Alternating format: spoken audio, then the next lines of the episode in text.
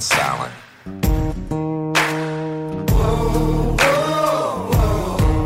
Anything you say can and will be used against you in a court of law.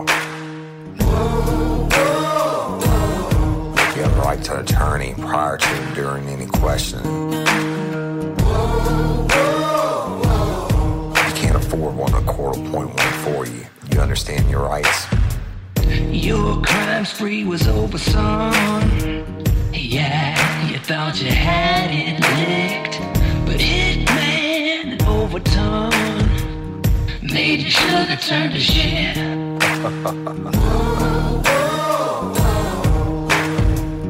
Get ready, you're gonna do time. Real life, real crime.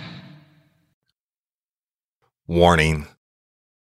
Each episode of Real Life, Real Crime, the podcast will contain descriptions of acts of violence or of a sexual nature and are for people that are 18 years or older. Heed my warning, people. I do not get the facts of these cases off the internet or from some television show. These facts I'm retelling were presented to me by the victims of the crime or the perpetrators who committed the crimes. My descriptions of the crime scenes are what I saw with my own two eyes. If you are going to get offended, turn this podcast off now. Thank you. Hello, everybody, and welcome to this episode of Real Life, Real Crime, the podcast. And as always, I'm your host, Woody Overton, and with my co-host, Jim, the Hitman Raffman. What's up, Jim? Not much. How you doing today, Woody? I'm doing well, brother. I'm doing well. So let's just jump straight into it, brother. The uh, y'all, we're going to talk about the Krewe Bash, the real life, real crime, first annual or inaugural Krewe Bash, which is February the 15th at the Basin on Third Street in downtown Baton Rouge, Louisiana. And y'all, the Basin basically is a concert hall. It's a really cool venue. Um, right in the heart of the, all the action on Third Street. So, you know, it's just a great place. Jim and I are going to take the stage. The doors open at eight. Jim and I will probably take the stage around nine. We're going to do a new, never before heard episode of Real Life, Real Crime. Jim? Yeah, it's. I've gotten the question a lot. It will not be the same case as what's going on in the lives in January. Um, it's going to be completely different, and it's going to be good. Yes, and and y'all, that the night before is Valentine's, and this case is going to have something to kind of tie into that. I'm warning you now. It's for adults only. It's got sex. It's got murder, and uh, it's not one that you've heard of. It, it you know happened many, many, many years ago, but it's going to be graphic. Um, and there's some light parts in it, but it's just going to be a great show. Jim and I are going to rock the stage for a couple hours and then we're going to get down. Uh, we're going to have a, the photo booth type things. What do you call those, Jim? Uh, um, Just a backdrop photos, like a little photo section. Um, so we'll be able to do like meet and greets, take pictures with everybody, hang out, yeah, well, have drinks, and cut it up. Yeah, we'll have a couple of those set up in the back, uh, because after Jim and I get off the stage and we go to start doing the meet and greets, um, Tom Play will be taken in their band. That's y'all. That's the, the musicians that do our opening music. And he and his wife, Shelly, uh, Toby Tom Play and Shelly and their full band will be taking the stage and play until we close. And it will, it'll close around 2 a.m. Uh, it'll be the, the Basin is a great concert venue. They'll have wait staff and they'll be selling alcohol at the different bars, et cetera. And, and we're going to have a lot of drinks and a lot of fun. We're celebrating our one year anniversary of Real Life, Real Crime, the podcast, 1 million downloads, our 2019 podcast of the year award or awards, I should say, and, uh, Mardi Gras and my 50th birthday. So it's going to be a great time.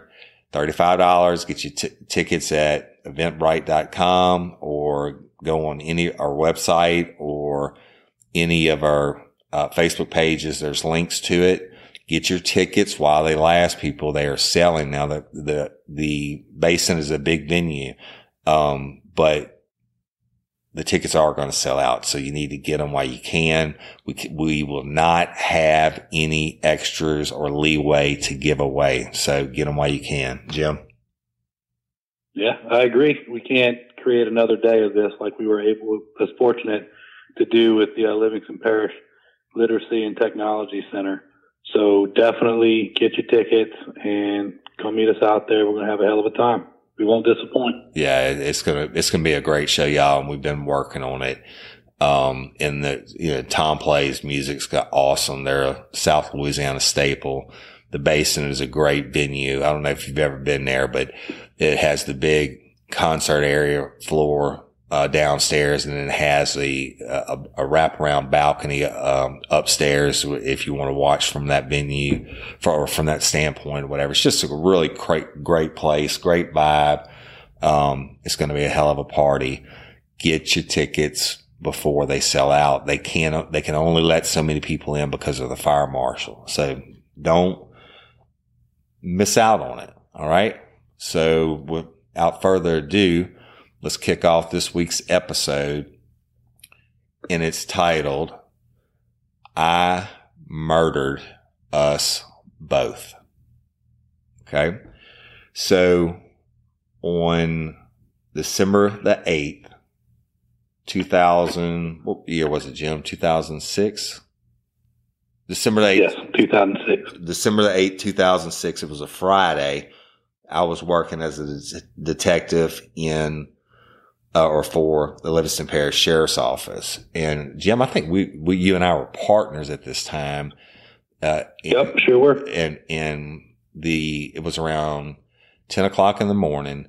I was at the courthouse, um, and my pager went off and it said there's been a shooting on Perkins Road, possible hostage or not hostage, um, possible standoff situation. Now I had been on the special response team uh, for the years before that, but when I really got deep into detectives, I, I, gave it up because you know getting called out at all times of the night and stuff like that, and still having to go in and cover your regular detective load. Um, I had given it up, but Jim, you were still on the special response team, right? Yep, I still was, and actually, I had came off of working nights um, because we had that. I think we were on nights that week because I had. Right. That's right. Or maybe we were on days, whatever it was you were on. Um, I just remember going home, and uh, I had just gotten to sleep, right. and I got paged. I got paged out. Right. So the, the page was page goes off. Uh, you know, everybody respond to this address on Perkins Road. Now, Perkins Road, let's talk about that. The, if you, it's kind of, in between. It's north of Denham and Walker, but almost dead set in between the two. Uh, um, it's a, it's a really rural road. It's off of Cane Market Road. Um, and when you turn on Perkins Road runs north off of Cane Market Road. Um, anyway, let, let me digress. The 911 call came in and it was a lady screaming, frantic screaming. She, she had taken her daughter to her boyfriend's house. The, uh, they had just split up and she, the mom had taken her daughter. The daughter's name was Crystal Gail Liotta, L-I-O-T-T-A, who at the time was 23 years old. Uh, um, she was just three weeks shy of her 24th birthday. And the mom took her over there to pick her personal items up from uh, Morris Wayne Mathern's house. Now, Morris Wayne Mathern was 48 years old and he had been dating Crystal, uh, who was 23 and Crystal broke it off with him. but she needed to go over to his residence to pick up her stuff. In his residence, when you turn on Perkins Road, you go down not even, not even a quarter of a mile and there's a big turn. It turns to the road turns to the left and the turn comes back out to the right. As soon as you come back, I mean, it's a sharp turn. Like, what do you say? Like a 90, Jim? Uh, I mean, not a 90. Yes. Yeah. It's, it's a really, really bad turn. And, but this is a little bitty blacktop road. There's no dividing line. I mean, it's country. But when you come out of that turn, uh, Mathern's trailer was right up against the road. It ran hor- horizontal with the road. It ran, anyway, it was on the left hand side of the road. It was a small, old, old, old trailer. Uh, I think maybe one, I know it had one bedroom, maybe two, but I mean, it was small. And it, it, they, when you pull in up to the trailer, there's only enough room in the front yard between the road and, and the trailer for one vehicle. There's no, really no front yard, pretty much just the ditch and a parking area. Old trailer had some, uh, wooden steps that went up to it with a little platform and where the front door. Now on the back side of the trailer, the woods came all the way up to the trailer, not, not just woods, but like brush. I mean, he hadn't cut it in forever. Uh, when you look at it, if you're standing at the end of the trailer looking down the side, you couldn't even get out the back door. Uh, uh, there were no back st- steps or anything like that. And it was all overgrown. So back to it. The mom takes Crystal to go get her stuff and she pulls up and Crystal gets out and goes inside and, uh, the mom could hear Morris Wayne and Crystal begin to argue. And Crystal comes out of the trailer and she's carrying stuff. Well, Morris Wayne comes out behind her and he's carrying something too. He's carrying a 22 rifle. So the mom immediately calls, uh, 911 and, and tells them what's going on. And y'all, we don't have access to any 911 calls from the Livingston Parish Sheriff's Office for some reason, uh, before 2014. All their 911 calls have been erased, some kind of uh, uh, computer or error system or whatever. So we don't have access to those. But she calls in and she's screaming. Crystal's running from him. She, needs, she had, uh, he had the gun. He was chasing her out the door. She calls in and she's screaming, Oh my God, uh, uh, he's got a gun and he, you know, he's going to kill her. And it wasn't that long, but she was actually on the phone with 911 and they heard the first shot. Bam. And then the mom is screaming, he shot her. He shot her. Bam. Second shot. Bam. Third shot. So the mom is screaming. Uh, Crystal never had a, a time to get in to the passenger seat of the car. The mom is screaming frantically and, uh, Mathern turns around and goes back inside the trailer. Mom gets out to, is still on the phone with 911 screaming. They're trying to calm her down. And, uh, the Crystal's been shot three times in the head with a 22 caliber rifle. Jim, you want to tell them about a, a 22 versus a higher caliber? Or? Yeah, real real quick though. Um, when Crystal came running out, the mom they were trying to get into the car so they can get away. The mom was talking on 911 like what he said. Crystal was trying to get in the car, but the door was locked. They couldn't get the door unlocked quick enough. Right. When he fired, started firing the shots at Crystal. Um, he then, if I remember correctly, Woody, he actually pointed the rifle at the mom. And it wouldn't fire. But it was jammed or lack of rounds, whatever it was, but he couldn't fire off a shot and then went back into the trailer. Right. And the mom doesn't know if he's going back in to get to reload or whatever, but you're right. He fired, uh, um, like you said, I, no, I don't think it was lack of rounds. I think it must have been jammed. Um, but he, I mean, he definitely would have killed the mom. Uh, so she's on the phone. She runs over to her daughter. There was a deputy. It, it gets dispatched out as as a 103G in progress. The uh, disturbance with a gun, shots fired, one body on the ground, and the mom. We have the mom on uh, on the line, and she, you know, they're talking through the situation. So it's real time. Now there was a deputy that was close by in the area who, uh, was the first one on scene. And as he pulls up, the mom was actually dragging Crystal, uh, towards the back end of the car, like towards cover out of the way. Cause she, she fully believed that Mathern was going to come back outside and keep shooting. Um, Jim, you want to tell them what happened? Yeah, so the deputy came flying down the road, was really close when the initial call came out. Um, when he got to where the trailer is, the mother was dragging Courtney, um, excuse me, dragging Crystal um, back, and ended up the deputy ended up using the the sheriff's vehicle, the sheriff's department vehicle, to actually provide that as cover between the residents and the, basically the, the mother and Crystal being dragged.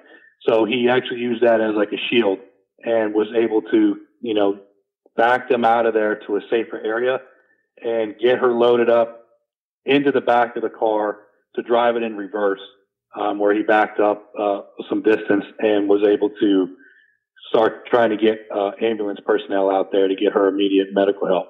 Right.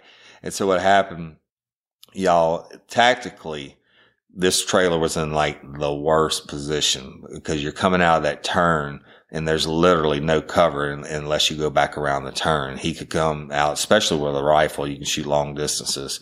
The, he could come out at any time and start shooting them. Um, the, the deputy, you know, of course he's a hero. Uh, I mean, but they, they're just doing what they do, but he was able to get her back and then other units start responding on the scene.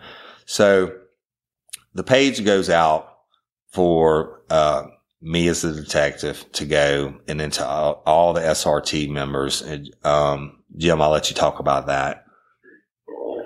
Yeah. So the, when the page went out, it, I, I remember it just saying that shots fired, uh, subject barricaded in residence. And, you know, it just had the location of where to go. And the way that it works on SRT, you have two different teams. You have an A team and a B team, and they work it in two week rotations. So usually if there's any type of like narcotic search warrant or anything like that, whichever team is on call during that two week period will respond to that. But in a case such as this, you need everybody and anybody that can make it that's on the on the SRT team. And I was, I happened to be on my two week rotation regardless, but it was all hands on deck, everybody come.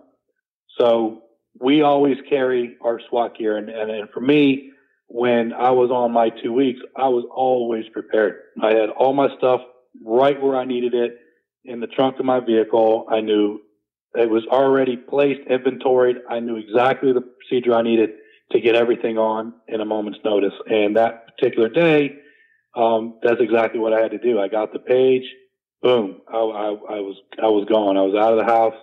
Um, I was actually putting on some gear as I'm driving, um, and so that way when I showed up, I can get right on the scene. And it wasn't too far away, but definitely had to haul ass to get there. Yeah, and I, I remember I used to carry have all my stuff organized in the trunk where I could put it on in the pitch mm-hmm. black, just like when I was in the army and, and you're in the field um, you know, I had my stuff set to where I could, could do it, you know, without anything. Of course, if you're in a, on a hostage situation or a standoff situation like that, if it was nighttime, you don't want to be out there with a flashlight on making a target of yourself. But yeah, and it's a lot of gear, y'all. Uh, I mean, you know, you're talking about uh, tactical vests with the uh, the shield plates in, in, the front and back, and then your weapons and your helmet and your goggles and your knee pads and elbow pads. It's, it's, I mean, it's a lot of stuff. It's a lot of gear. Uh, it's a lot of training and preparation that goes into these situations. And, you know, so this is not like a narcotics search warrant call out where you would go to, uh, the range or wherever they meet at and get briefed ahead of time and get whatever intelligence they have on the residents and know, you know, how many people are there, how many doors and uh, have a picture of the place and all that. No, this is a shit hot call. The, the, everybody's responding and you'll get there And once you arrive on the scene, you'll get placed or you'll meet with the team leaders and, and they work out a plan from there. Um, so Perkins Road, the, the, that when you turn on off a Kmart, that's one way, but it, it runs all the way up to, uh, Springfield, what they call Springfield Road or Highway 63 or Weiss, some of them call it Weiss Road, W-E-I-S-S road. Um, in, but it's a little curvy road It runs up to that highway, which is way, way in the sticks, but it had to be blocked off from both sides. So some units were responding from the other side, from the north side, some responding from the south, but you can't that pull up from when you're coming from the north side. He had a would have had a good long shot. It was, it was several hundred yards, maybe a quarter mile open straight away on that side. But from the south side out of that 90 degree turn, you know, it had to be blocked off from there. All right. So everybody's responding. The, uh, Crystal was bleeding severely from her head. Acadian, uh, once he had her safe out of that distance and uh, other units are arriving, setting up the perimeter, etc. Acadian actually took her uh, they had to call Air Med and Acadian took her and she was airlifted out by helicopter. She was in bad shape, y'all. Uh, um, you know, I don't care what kind of caliber rifle it is. If you're shot three times in the head at pretty close range, it's not going to be good. So I remember arriving and I, I came in on the south side and was stopped naturally around the turn. Uh, everybody was there, you know, tons of units, et cetera, but not being on the SRT team anymore, I was responding to work it as the shooting, uh, uh, possible homicide, however it turned out. When I got there, I was met and briefed on the situation exactly as we told y'all that he came out, shot her three times, tried to shoot the mom um, rifle didn't fire, went back inside. But since he had gone back inside and since that uh, first responding deputy had been on the scene, there had been no, no one had heard any more gunshots. So we know that he's inside. Uh, the, they were able to keep eyes on the, the, the, trailer and he had not come back outside. Now, tell you about Mathern is a big dude. Okay. Uh, and, and not making fun or anything like that. But I mean, this dude was like well in excess of 300 plus pounds, uh, uh, and not with muscle. Uh, you know, he was just a big, large man. And so it's not like he's going to run out the door, uh, um, you know, and go run three miles to safety or something. And he probably couldn't walk the three miles to safety. But so, but they knew with certainty that he was still inside the residence. All right. So when, when they arrive and start to set up the perimeter, uh, you know, of course, someone's going to have eyes on the back of the, the first responding deputies and someone's going to have eyes on the back of the residence. Someone's going to have eyes on the front door. And as SRT gets there, uh, and and starts to set up, and I'll let you talk about it, Jim. That they'll take over control of the scene while it's worked. But we knew Mathern was inside the residence. He was armed, and he was willing to use it. So, the one of the good things about when, when the SRT team, when I was on it, there were no rotations. It was strictly volunteer, and you got called out, you got called out. Period. But as the team grew and, and the department grew, like Jim said, they broke it down into teams. Um, but a lot of, almost all the time, there was somebody that was 10-8 in uniform patrol on duty that was an SRT member, right, Jim?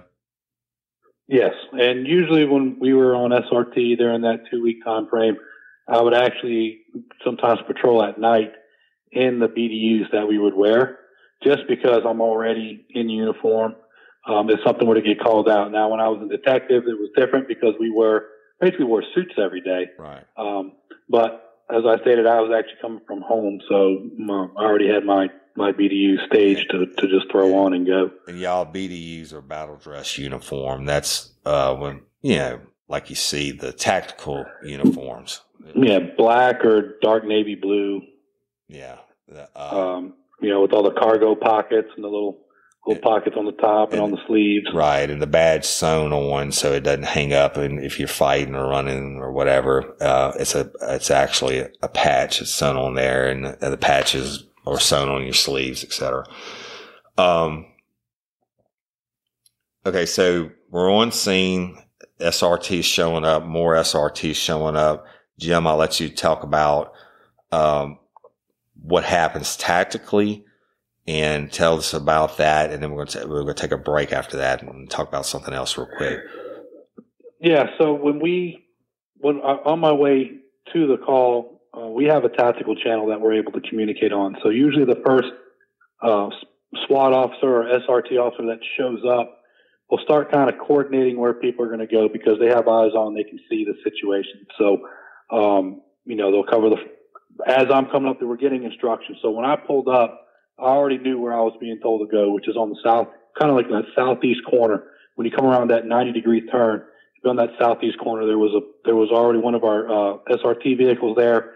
And so I was able to take position, um, on that where, you know, I have the, the AR-15, um, you know, fully loaded up. Um, we had people, basically you want to be able to cover the entire area. So, um, you know, we have people in the back, on the sides. We actually had sniper team that showed up, um, and they took position that was hidden. They were a little bit further back, but they were completely concealed. Um, and that way they could cover basically that whole front of the house. And I believe we ended up getting another sniper team that showed up. That ended up covering the back part of the residence. Um, it was a little bit harder for them.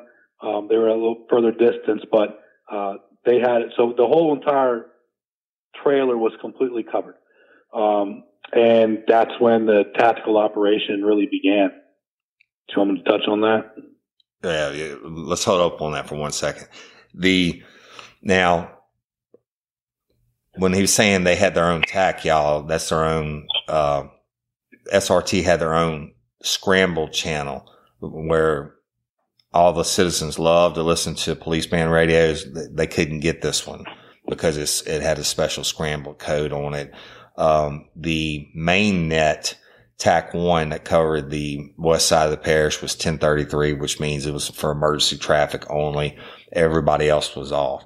So the, the regular uniform guys that were there, as SRT pulls up and they take uh, control of the scene, they will relieve them from their, their positions where they're, they're watching the trailer and they, they do what they're trained to do. They take up their positions. They find good cover. You know, they uh, surround it. First thing, you don't want this guy getting out. Uh, um, secondly, if he comes out and he starts shooting, you have to be prepared to do the response. And so, like Jim said, I mean, the, I mean, they train on it all the time, nonstop. Uh, um, so tactically, you have the upper hand as far as not letting this guy hurt anybody else. Right. And that exactly right. Includes equipment, y'all. It's a lot of specialized equipment. The, you know, the SWAT vehicle, which is armored, uh, um, the, you know, uh, bulletproof ballistic shields. Jim, let's talk about those real quick. Uh, the shields. Yeah, the shields are pretty heavy. They're really large. So if you're holding it out, the shield out in front of you, um, typically goes a little bit higher than your head and goes all the way down to your feet. So they're real, real long, real heavy. Um, they're made of that, that bulletproof, uh, plexiglass, I believe is what it is. Um, and it has lights on there. So if you needed to shine it and you could press a button, it literally would could just, the lights are so bright, it could just open up and light up an, an entire hallway all the way down. It look like it's daytime. Right. Um, but they're, they're, they're heavy, but gosh, those things are great. Yeah. And the thing about it is the, and what I distinctly remember, um, the first guy holding the shield, the, this is how much training and trust you have to have in your brothers. And, and, and uh, you go through it over and over again. First guy is holding the shield, uh, um, and then the, you stack up. The second guy's over his shoulder with his weapon. So he's, he's covered behind the shield and he's covering. If the gunplay starts, you have it like that. If you, if the stack is deeper, you know, it just falls down the line like that. But I remember training with that heavy son of a bitch in holding and holding and, and being glad when it wasn't my, my turn to be the one holding it. But what you didn't want to have happen was have somebody like, uh, our buddy Billy Amy, and I'm pretty tall. I'm, I'm six two, but, but you didn't want to have, um, a tall guy in front of you in the stack. And I just remember training and Billy Amy being in front of me and he's like six, five, six, six and, uh, having to squat down and, and, and, you know, getting the crouch position for a long time and training in the heat, et cetera. And, and, you know, no matter how good a shape you are, it's like a super duper workout when you get done, you know, you're sore and, and you're hurting. So, but hey, Jim, let me, let's talk about something real quick when, uh, and then we'll get right back to the story. The talking about the training reminds me of, of being sore and, and, uh, pain. Uh, um, and I still have an elbow injury to this day that, that bothers me a lot. And, uh, but you know, the stress and the anxiety and, and stuff like that, even though you train for it through SRT, uh, et cetera, it's all very real. Um, but anyway, it, do you experience stress or have anxiety or chronic pain or have trouble sleeping at least once a week? If you do, you're not alone. Many of us do. Personally, I've been on, I take medicine since 2004 to sleep every night. Okay. And the, I don't like, uh, to have to take medicine and I always been trying to, to find an alternative, Jim. Like, uh, my wife is big into the essential oils and the, you know, these different things we tried over the years, et cetera. But uh, I want to tell you about a product that I've got to using, got the samples of and using, and it's really pretty amazing. Okay. It's Feals, F-E-A-L-S. Now, what is Feals? Feals is a premium CBD that's delivered directly to your doorstep. Uh, Feals naturally helps reduce stress, anxiety, pain, and sleeplessness. The, uh, it helps me, Jim, I, I take the, the dose uh, at bedtime, I'm conked out. Okay. Not, it doesn't get you high. And there's no, when I wake up in the morning, I, I actually slept and, and, a, a good, peaceful sleep. So I wake up, I feel fresh, right? Which is even the, the medicine that I took for the 14 years. Every morning I wake up, I'm a little bit groggy. It's just totally different when I take the CBD oil. Um, the, it's easy to take. You just put a few drops under your tongue and you feel the difference within minutes. And that's the other thing that medicine I took all those years uh, to, to sleep. It takes like an hour and a half to two hours for it to kick in. So anyway, the, uh, if you're new to CBD or CBD oils, Feals offers a free CBD hotline and text message support to help guide you your personal experience. Feals works naturally to help you feel better. There's no high, hangover, or addiction. Join the Feals community to get Feals delivered to your door every month. You'll save money on every order and you can pause or cancel at any time. Feals has me feeling my best every day and it can help you too. Become a member today by going to feals.com slash RLRC and you'll get 50% off your first order with free shipping. That's F-E-A-L-S dot com slash R-L-R-C to become a member and get 50% automatically taken off your first order with free shipping. Feals.com slash R-L-R-C. So the, it, really does work, y'all. That, um, I'm, I'm the biggest skeptic of, of, stuff like that, but you know, I got to try this and I mean, the sleep to me is the big thing, Jim. Uh, uh, but I also, the, I take a couple drops in the morning that it's different doses for the, like for sleep than, than they ha- teach you how to use it in the morning. You take it, take, take it in the morning right with my coffee. It's like it clears my head just a little bit. So, but that's it, y'all. Feals. Uh, I just wanted to talk about it for a second, Jim. All right. Let's do it. Okay. All right. So back to the scene, y'all. The we're set up. Um, the guy's barricaded. Mathern's barricaded inside, and there's been no gunshots, etc. All right. So Jim, SRT's there. Perimeter is set. Sniper teams are in place. What happens next? Yeah, I mean, we're all out there. Really, it's, it's obviously it's become a public safety risk, and so we have to protect the public as well as the officers on scene, and that's why we train for this all the time.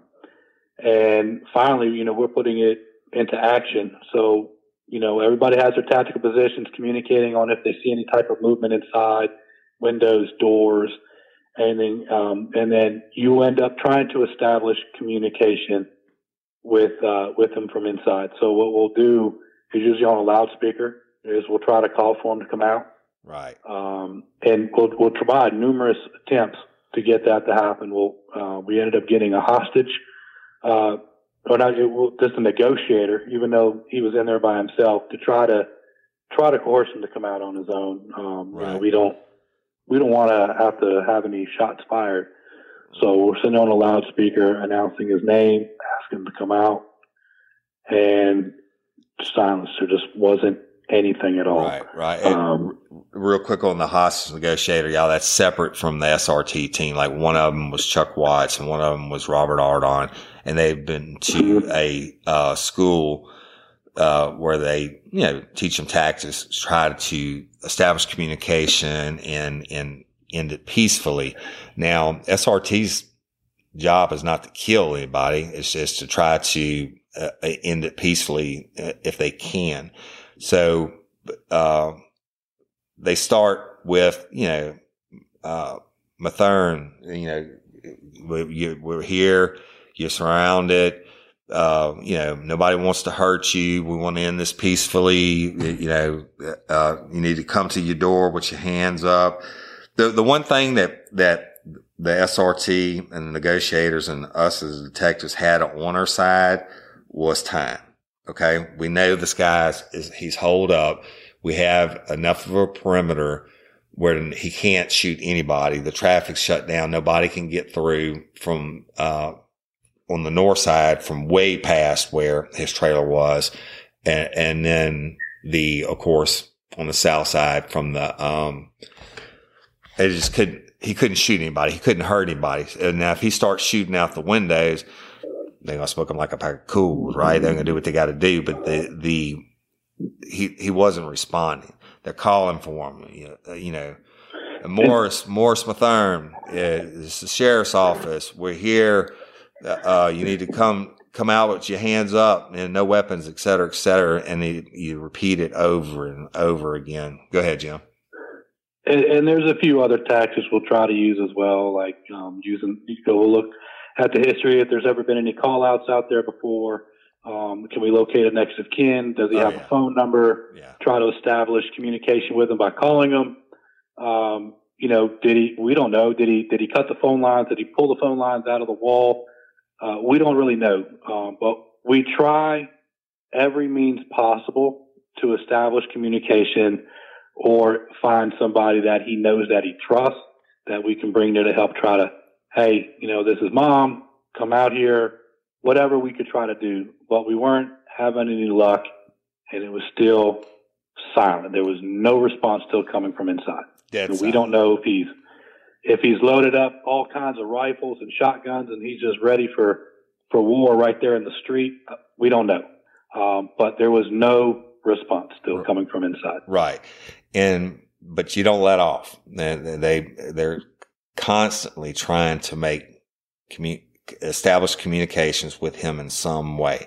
Now, uh, again, if, if they had heard a gunshot go off inside, that would have been different. It would have been a different response. If he'd have started shooting at, out the windows or something, it'd have been a different response. If he'd have started talking, it'd have been a different response. But the, again, the one thing you have on your side is time. But after, you know, couple hours go by and, and, and, you know, there, there's no response and, and we didn't have family members or didn't, he, um, he didn't have a cell phone that was answering anything like that.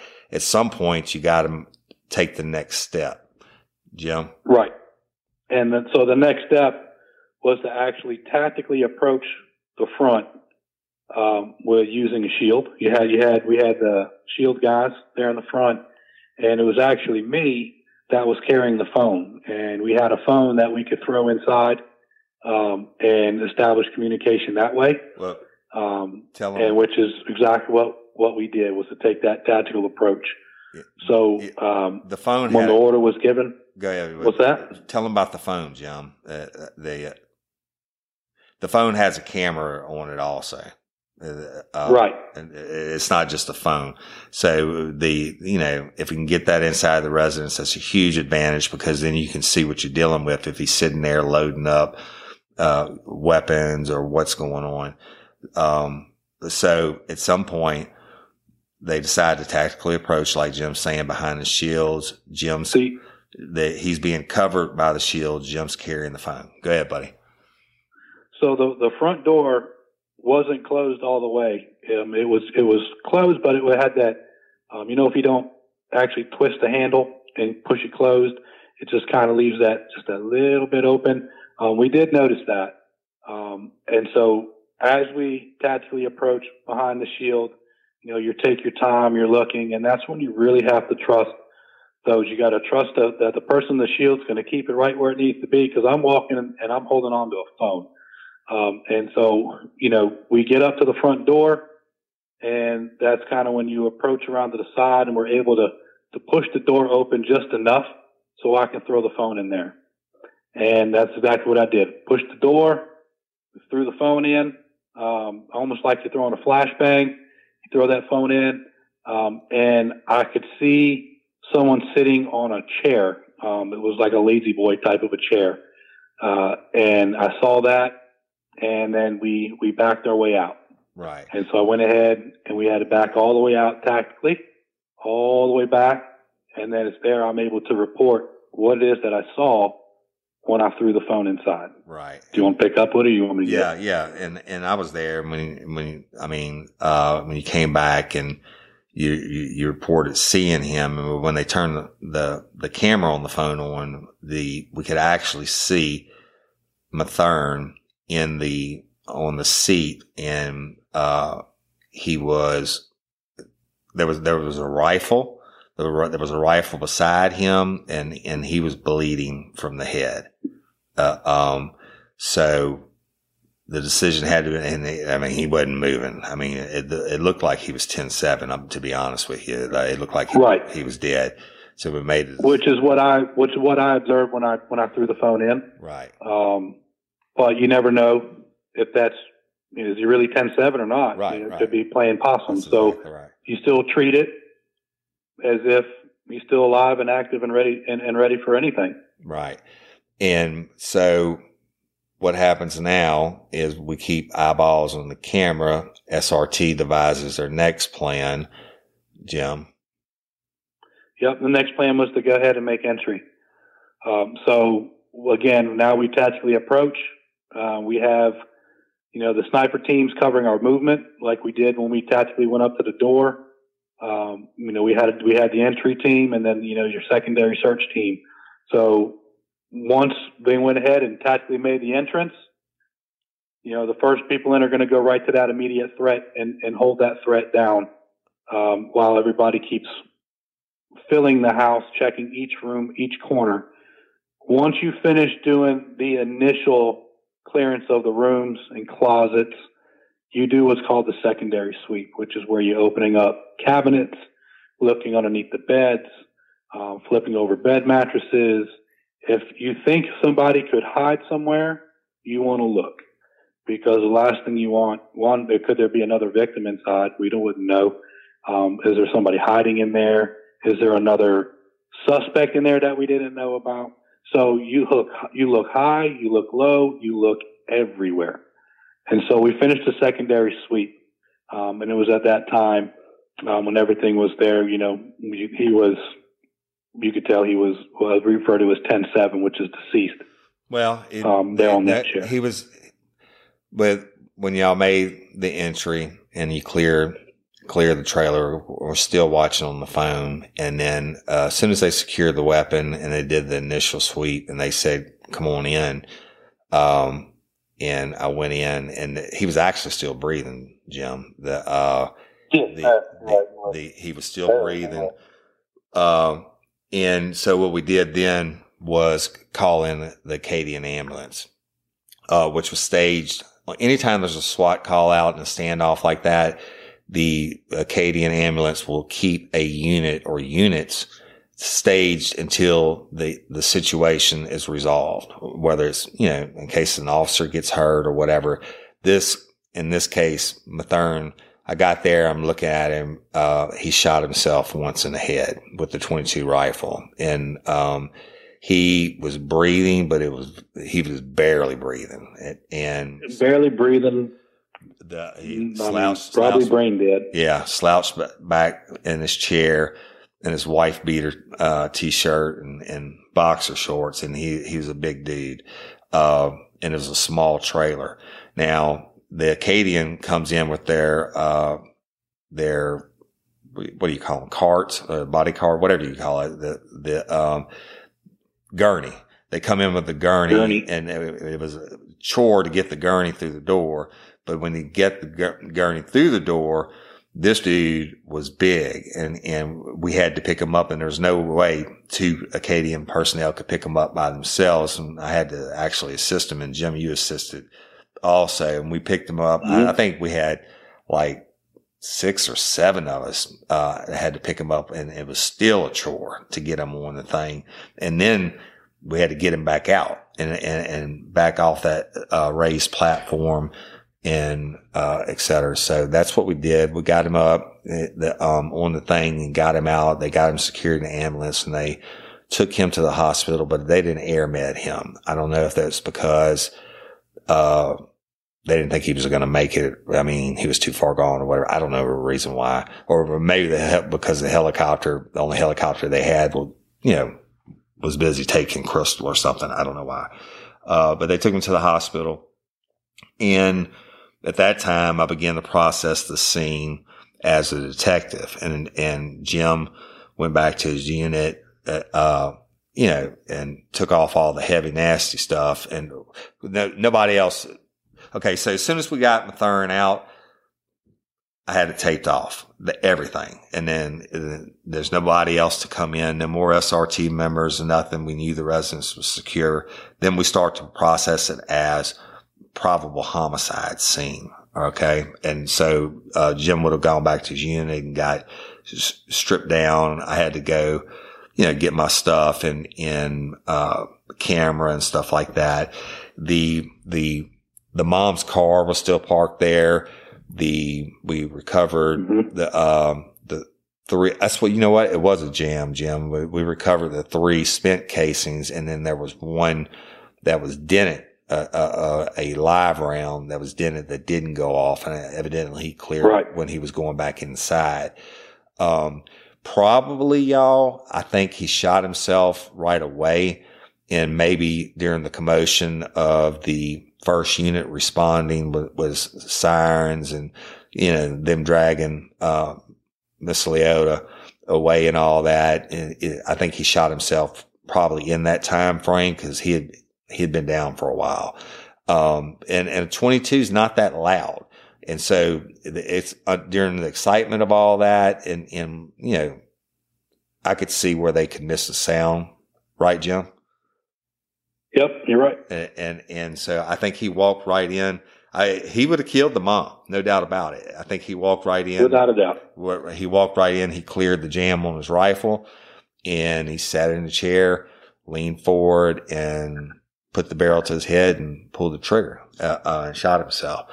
So anyway, so we'll- start the process as a homicide. We collect the evidence, do all the photographs, do the photographs, uh, uh, find the, the, the spent casing. It was, it was a semi-automatic 22 rifle. So it ejects the shells and the, uh, we found the casing inside. Uh, the bullet was still in his head, evidently, because I, I, we couldn't find that. And then Jim and I start to look through the residence. Had a strong odor of marijuana in the residence, and uh, I told you it was real small. And I remember going to that uh, what evidently was his bedroom, uh, which would have been on the south end of the trailer, and finding like jackpot of weed. Uh, it was at least three pounds of weed bagged up in big Ziploc baggies and like uh, gallon size bags. Like gallon size like bags. Three of those full. And then he had scales and uh, a bunch of small individual baggies. So evidently it could be inferred that he was, he was selling marijuana. Uh, you know, is what it is. So, but the, uh, we processed the scene. We worked it. We, we, of course, you know, took the rifle and, and the shell casings and the marijuana and whatever else and entered it all in evidence. Then Jim and I went to the hospital and they miraculously, they were both still alive, but they were in surgery, etc. And, um, unfortunately, Miss Leota died, uh, early the next morning, Saturday morning, I think around 6 a.m. or something like that. And he, Mathern died that night, that Friday night. So, uh, he murdered them both. I mean, he, he killed her and then he killed himself. Um, so it, our, our prayers go out to, you know, the, um, the family of the victim, not from, give a shit about Mathern. So, you know, he, he took her, killed her. Uh, he killed Crystal Leota. The poor mother. That, oh my God. Can you imagine? And, and I have uh, two beautiful, uh, um, young adult daughters and I could not imagine. And she was 23. My oldest one is close to that age. And I could not imagine being on that scene and having that guy coming out and watching him, begging him not to, and watching him shoot her not once, twice, three times in the head. I mean, you, oh, you shoot, shooting, that's right, fucking animal. You shoot him the first time and she, she goes down and you're basically standing over y'all. This yard was not big. I mean, like 30 feet. I don't know how, how much room it takes to park a car, but there was no more room than that, right, Jim? I mean, I mean, heck, the the, the car where the car is parked and where you got to walk up those those steps to get to that trailer. Touching. I mean, you're only you're only talking five yards. Right, right. So I mean, he shoots her, she goes down, and, and he literally pretty much is standing over her and and shoots her second time. Execution shot. That's exactly right. Shoots her the third time, and uh, fuck him, murder by you for him. Really, really tragic. And, and like I said, our, our, prayers go out, you know, to the Leota family, uh, and the loss of Crystal. So, but that's it. I mean, the, the, you know, not a lot of joking around about that. Domestic violence is certainly by far the most dangerous call that law enforcement officers respond to. Um, more law enforcement officers get killed every year responding to domestic violence calls than all the other calls put together. And that's because people are so jacked up. Their emotions are jacked up. I guess, uh, Mathern decided he couldn't live without Crystal and he wasn't going to let her live without him. And he did it. He murdered, he, he murdered them both. Uh, I mean, I don't know. Jim? Yeah, you know, actually, since we're talking about domestic violence, I'm gonna give a domestic violence uh, message real quick, Woody. You all right with that? Yeah, yeah, yeah. You know, there's a lot of things that go on behind closed doors that people don't get to see or know. And if you are a victim of domestic violence and you're scared to get out, there are programs that will help you get out that are completely discreet. Contact your local authorities when you are safe to be able to speak to someone, when you get in touch with your local authorities, this is all across the country, y'all. it doesn't matter your city, your county, your parish. whatever it is, contact your local authorities, meet with them somewhere that you can that's safe. They will then contact and assist with these programs that get you out of there. But don't stay in a situation where you can get hurt or get killed or your children. There are ways to get out of that. Nobody needs to live a life in fear and then getting beaten and just going through that emotional and physical hell. Yeah. So if you're scared to get out, there are ways to get out and to have it done and, and be able to, to get out safely. Let's, Okay. So contact your local authorities. They have those ways to make that happen. I promise you. we've dealt with hundreds and hundreds. I can't even tell you how many cases and they're so sad. Most of the time, the, the, and sometimes it's the guy, but most of the time the female has been mentally beat down to the point where uh, the, the, the person is like, "Oh, you can't leave me. Nobody wants you. You're fat or ugly. You're stupid and you got your kids. Who's going to take care of you? Blah, blah, blah. And I, always call it the wheel, the circle of domestic violence because they'll go and, and argue to the point where they, they get their ass beat again. And then what happens right afterwards, especially we'd arrest the same assholes over and over and over Mhm. again. And the female would always drop the charges. And you know why? That's part of my circle I'm talking about.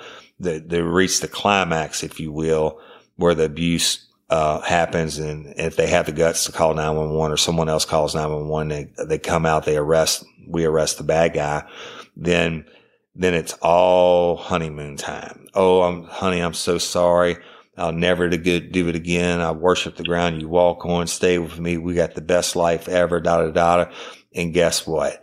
It's honeymoon pe- period until the the circle comes off back around again, and then the next thing sets that idiot off, and it starts the whole circle again. And, And- the, the the bad part it- is the bad part is, and I'll just talk. The bad part is, I told every one of them. I said one day we're going to come out here, and the you're going to be dead. I'm going to be working your homicide instead of showing up for a domestic violence report. And the, the state of Louisiana actually changed the laws when I, uh, when I was a detective where they could start taking the charges, uh, on these repeat cases like that. The, the, state could, could prosecute the offender for domestic violence, even if the, uh, victim didn't want to press the charges. Go ahead, Joe. And you're 100% right. It's a vicious circle. You know, the first time it ever happens, and then they're going to apologize and apologize, and you're going to forgive. And then guess what? The next time it happens, it progressively gets worse. Right. Each time the domestic violence happens, it gets worse and worse because they keep getting away with it. And so they keep doing it more, they, or you get beat up even more. And it's a vicious cycle. And unfortunately, when we say that when we have, I've told these victims the same way Woody has, press charges and don't drop them because one day we're going to end up coming back here and it'll be your homicide that we're going to work. And guess what? It That has happened. has happened. As sad as it is, as much as I hate it. It, it, it happens. Just- and that's one of the things we've had to deal with. And now you have someone who lost their life because of some asshole who wants to go out in these rages and beat a woman. I, I just, that, I don't stand for it. Nobody stands for I it. don't either.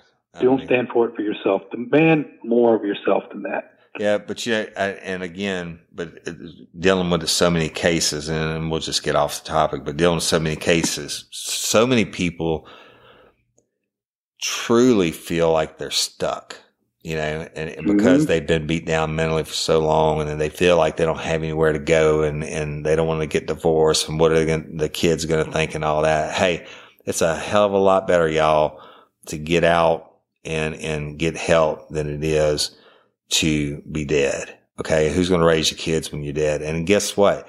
Kids are smart. I mean, and, and as studies show, the kids grow up and seek out spouses like their parents. I mean, you want your kid growing up, uh, um, and going through domestic violence also. And look, we, uh, dude, I could go on for this all day long. It makes me sick. I, I got, I got some really sad stories, victims that I became close to that end up working their murders. And Jim, I know, you know, some of them that I'm talking about, but y'all, if you're, if you're a victim of domestic violence, get help.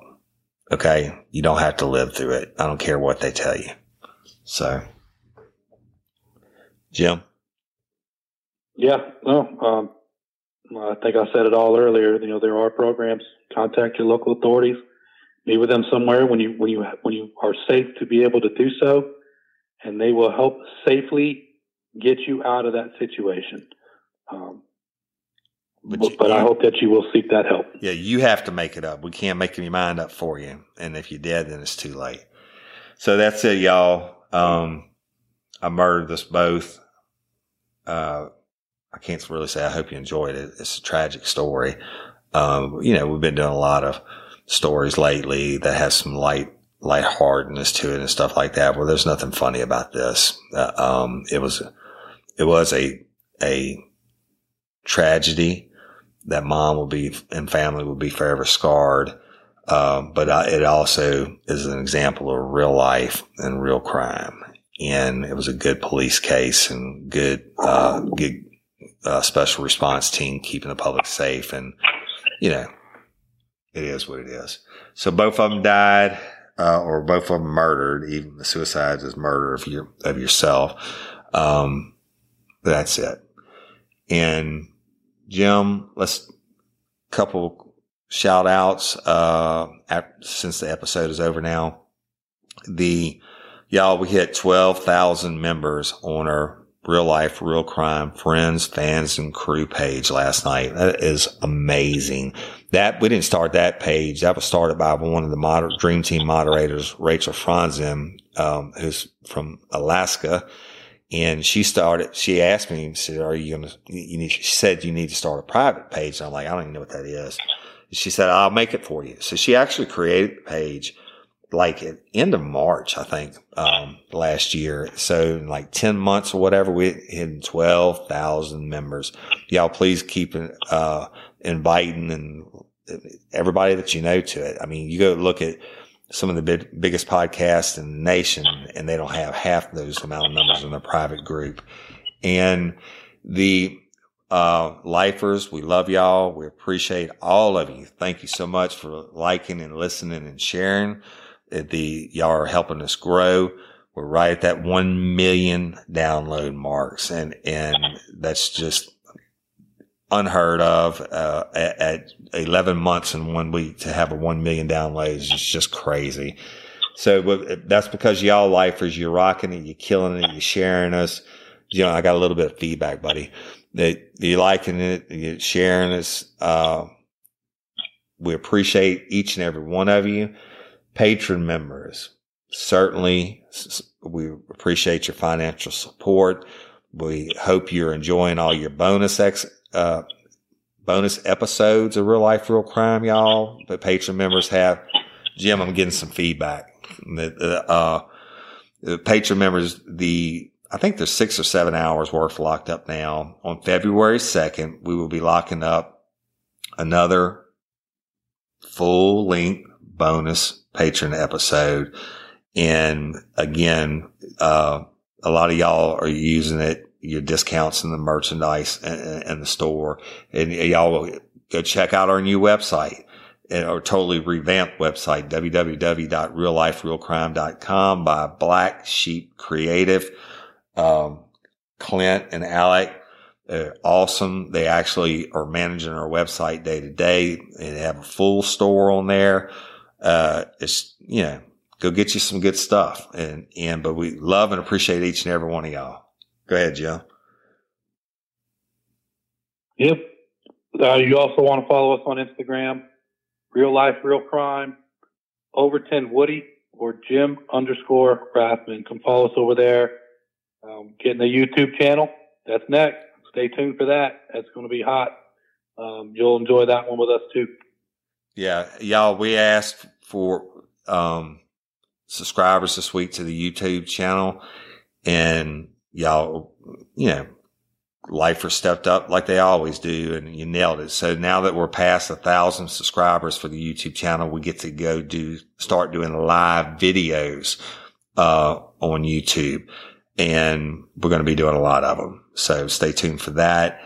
Uh, you know, we just love and appreciate each and every one of y'all. Thank you so much for everything that you do. But, you know, uh, we have an, an interview with the morning advocate that's going to be coming out this week. Uh, and we'll post that to all our social media. Uh, they were nice enough to come out and interview me when I was at the Livingston Parish Literacy and Technology Center, uh, talking to the students. And, then they interviewed Jim by phone because he's in Florida. And that's coming out sometime this week before the live shows in Walker. And if y'all are coming to the shows, it's going to be a good one. Um, and that's it. We just love y'all and appreciate you. Uh, I I got one more thing. Um, I know last week we spoke about the Louisiana Organ Procurement Agency and the students of the Livingston Parish uh, Literacy and Technology Center. They were asking for a thousand people to sign up um, to be an organ donor. Uh, they had an overwhelming amount of support, which we thank you very, very, very much for.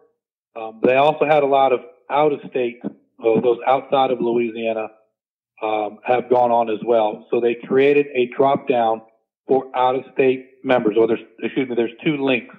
There's a link if you're out of state, and then there's a link if you are in state. So if you have not done so, please go on to their uh, to their website, and um, it's lopa.org backslash LTC. If you go on there, um, I know under the drop downs you can do the uh, uh, students for the Literacy and uh, Technology Center. Uh, but go on there if you have not done so and, and, show support and help these students to reach their one their number of 1,000 um, yeah. organ donors. And, and when you, you know, one one one person can save up to eight lives, so right. it's a way to give back. I mean, you're you're going to be expired anyway. You might as well continue life where you can. Um, and so, if you go on there and support them, Kelly Jennings is running that program. She's wonderful uh, along with all all their um, staff and faculty that they have. Uh, but go on there and do that. And when y'all, when you click on it, when you go on and you click on it, it's Livingston Parish Literacy and Technology Center. Then you click on section. It's the criminal justice students. Check that box. And that's for, uh, Miss Kelly. And they're awesome. Uh, uh, they're, they're hosting us, y'all, for these, uh, our first three live shows ever. And, um, it's just important. You know how I feel about it. I, I told you the story about the, uh, the, young lady whose case I worked that got murdered and how, um, you know, how she was able to help so many people through being an organ donor. So, but yeah, great people out there. They're doing great things. And, um, also the for the the live shows, I want to mention this real quick, Jim. The uh, Southeastern Louisiana University. Uh, actually, I'm supposed to do a radio interview with them this week. KSLU, and but they're they're sound people. Southeastern University and Crystal, uh, Miss Miss Crystal Hardis, Hardison is is helping us by getting Southeastern's sound people to come out and they're going to have Jim and I mic'd up in the room. Uh, you know, all the sound, all the stuff that we don't know how to do. Miss Crystal Hardison and Southeastern Louisiana University are going to be stepping up to the plate and doing that. Awesome people. And uh, yeah, the Livingston Parish Literacy and Technology Center, y'all know we got mad love for you, Kelly. Uh, um, so, but we appreciate it. Jim? No, that's it. We'll see. Looking forward to meeting everybody next week. And, I hope everybody has a wonderful and safe weekend. Be smart. Don't drink and drive. Get an Uber. It's a heck of a lot cheaper. Yes, indeed. Yeah. Hey, I saw that um, this weekend for it just popped in my head for for the championship parade. I think I think Lyft is giving free, or no, they're donating uh, They're donating, donating a portion of each each Lyft ride for Carley McCord's scholarship uh, Foundation. Y'all, uh, you heard us talk about Carley. She's a sweetheart. She's uh, a, one of the original lifers, and um, and she was so huge in helping us grow, and such a friend Jim and I. So if y'all are out there this weekend, use Lyft, and and um, a portion of their rides will be donated to Carley's uh, scholarship foundation. So the I guess that's just about it, brother. Oh, last thing. Don't be the one that didn't get your ticket for the Krewe Bash because you waited. People that are not going to be there. I, I, expect by the time we talk to y'all this, this time next week, will be sold out. So hurry, hurry, hurry. Get them. It's going to be the party of 2020. Jim. Thank you all for listening and support. Appreciate Lots of love. Yep, we appreciate Stay safe out there. Yeah, sorry, go ahead. Go ahead, buddy. I'm good. All right. So we appreciate and love each and every one of y'all. Thank you so much for tuning in to Real Life, Real Crime, the podcast. The Hitman and I, mad love and respect for you. Appreciate you. Thanks. And until next time or ever, don't let us catch you down on murder. Bye. Peace. Peace. Hey guys, this is Dee from Delving into the Cold, a show about true crime, conspiracies, hauntings, and much more. So if you like mysteries and those things that you can't quite wrap your head around, then this show is for you. You can find me on Podbean, Himalaya, or iTunes. Or you can hit me up on Facebook at Delving into the Cold Pod. And if you like what you hear, then leave a review. Alright, guys, stay safe, stay curious, and I'll see you next time. Get